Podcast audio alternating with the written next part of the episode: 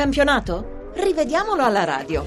E noi siamo presenti come Filippo Grassia a Milano, naturalmente per le sette partite sin qui disputate di questa terza giornata di ritorno.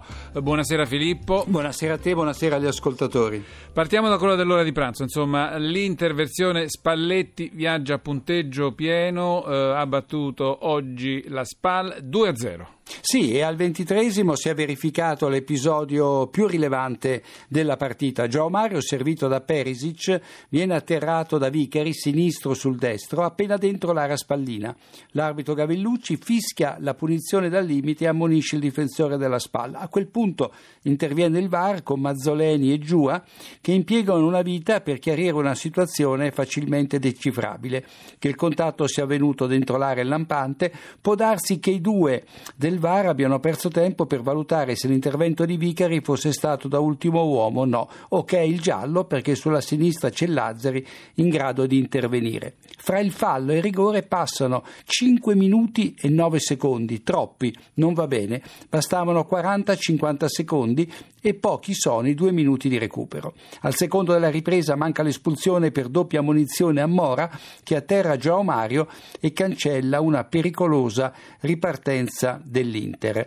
La squadra nerazzurra raddoppia all'87 con Perisic, ma prima del tiro vincente c'è un fallo di, da rigore di Vaisainen che prende più le gambe di Cardi che il pallone. L'arbitro Gavellucci non fischia, per sua fortuna nel prosieguo dell'azione Perisic segna un bellissimo bellissimo gol al volo di sinistro. E allora per una Milano che sorride, l'altra eh, versione rosso-nera davvero ha poco da ridere, parliamo della caduta del tonfo direi del Milan eh, contro la Lazio all'Olimpico il 4-1. Sì, ma come stasera si può dire che il Milan è veramente finito al diavolo.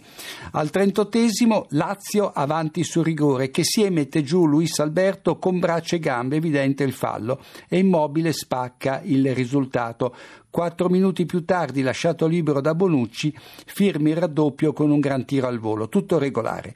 In precedenza la squadra di casa aveva reclamato altri due rigori, al sedicesimo per una caduta di immobile, più simulazione che altro, al venticinquesimo per un intervento dubbio di Musacchio ai danni di Luis Alberto e qui Rocchi poteva essere più severo. Buoni il gol del Milan sul punteggio di 4-0 per la Lazio, lo segna Montolivo che in posizione regolare tenuto in gioco da Bastos raccoglie un tiro di Cialanoglu e buca Stracoscia. Nel recupero Montolivo viene espulso per doppia munizione, la prima al settantesimo per aver fermato una ripartenza di Cialanoglu, la seconda al novantatresimo per un intervento da dietro in scivolata su Bonaventura. Montolivo si lamenta, è vero che tocca il pallone, ma trova aver colpito duramente l'avversario alla gamba. E allora i primi tre punti importanti di Gasperini in rimonta, la sua Atalanta ha battuto Sassuolo 2 a 1. E al ventottesimo eh, vittoria, come hai detto tu, in rimonta. Perché? Perché la squadra emiliana passa in vantaggio con Sensi servito da Lirola. Regolari le posizioni dei due giocatori di Bucchi. È buono anche il pareggio di Cornelius che arriva al 35esimo. L'attaccante è tenuto in gioco da Acerbi quando viene servito da Toloi. Sarebbe invece finito in fuorigioco se ci fosse stato un tocco, diciamo così, intermedio di Ilicic che non colpisce il pallone e il VAR conferma. Al 39 un tiro di Sensi finisce tra braccia e petto di un difensore bergamasco, non c'è volontarietà e l'arbitro Pasqua fa proseguire. Poi Petagna firma il 2-1 sfruttando non so quanto volontariamente, un cross di Gomez dalla tre quarti. Cannavaro finisce a terra, ma solo perché perde l'equilibrio. Non c'è fallo di Curtic accanto a lui e il VAR conferma e così i tifosi dell'Atalanta possono esultare per la seconda volta in due minuti e mezzo. La Viola che si rialza, si rilancia di slancio veramente Verona a Verona, travolto dalla manita 5 a 0. Tre episodi su questa partita, Paolo. Simeone tenuto in gioco da Caceres quando porta in vantaggio la squadra viola, deviando in rete il tiro di Benassi respinto malamente da Nicolas. E poi al decimo minuto l'episodio più importante, Chiesa, sfuggita dalla difesa scaligera, viene atterrato dal portiere Nicolas. I piedi di entrambi sono di poco fuori area, ma i corpi no, si trovano proprio sulla linea. L'arbitro D'Amato, supportato dal VAR, concede il rigore alla Fiorentina e si limita ad ammonire l'estremo difensore scaligera Scaligero perché? Perché l'attaccante viola stava defilandosi verso l'esterno. Non c'erano quindi i parametri per parlare di chiara occasione da gol. Giuste quindi entrambe le valutazioni. Qualche minuto dopo Simeone, servito da Chiesa, manca alla porta di un soffio, ma l'attaccante è in netto fuorigioco, non, riseva, non eh, rilevato dall'assistente Baccini. E allora l'Udinese che batte il Genova eh, 1-0, Genova in realtà sfortunato. Allora, l'Udinese passa in vantaggio, eh, hai ragione tu di parlare di sfortuna, perché passa in vantaggio sugli sviluppi di una punizione inesistente, concessa dall'arbitro Maresca ai friulani dopo un mani del tutto involontario di Veloso.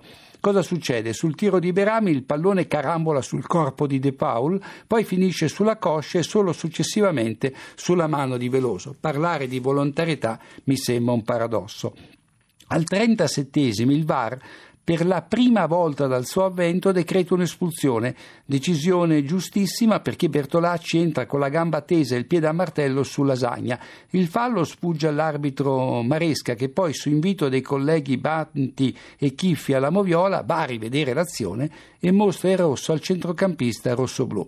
Al 55 manca un rigore all'Udinese per una vistosa cintura di Rossettini ai danni di Maxi Lopez proprio sulla linea d'aria e infine al 79 si ristabilisce la parità espulso Pezzella per un violento fallo da dietro sulle gambe di Omionga, bravo in questo caso l'arbitro Maresca.